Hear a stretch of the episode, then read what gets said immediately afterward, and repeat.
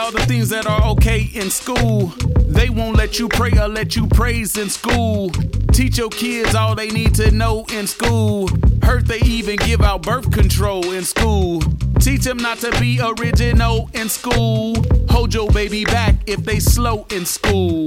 Teach them that there is nowhere to go in school. And that's about the point they let him go in school. He dropped out and got a job at the factory.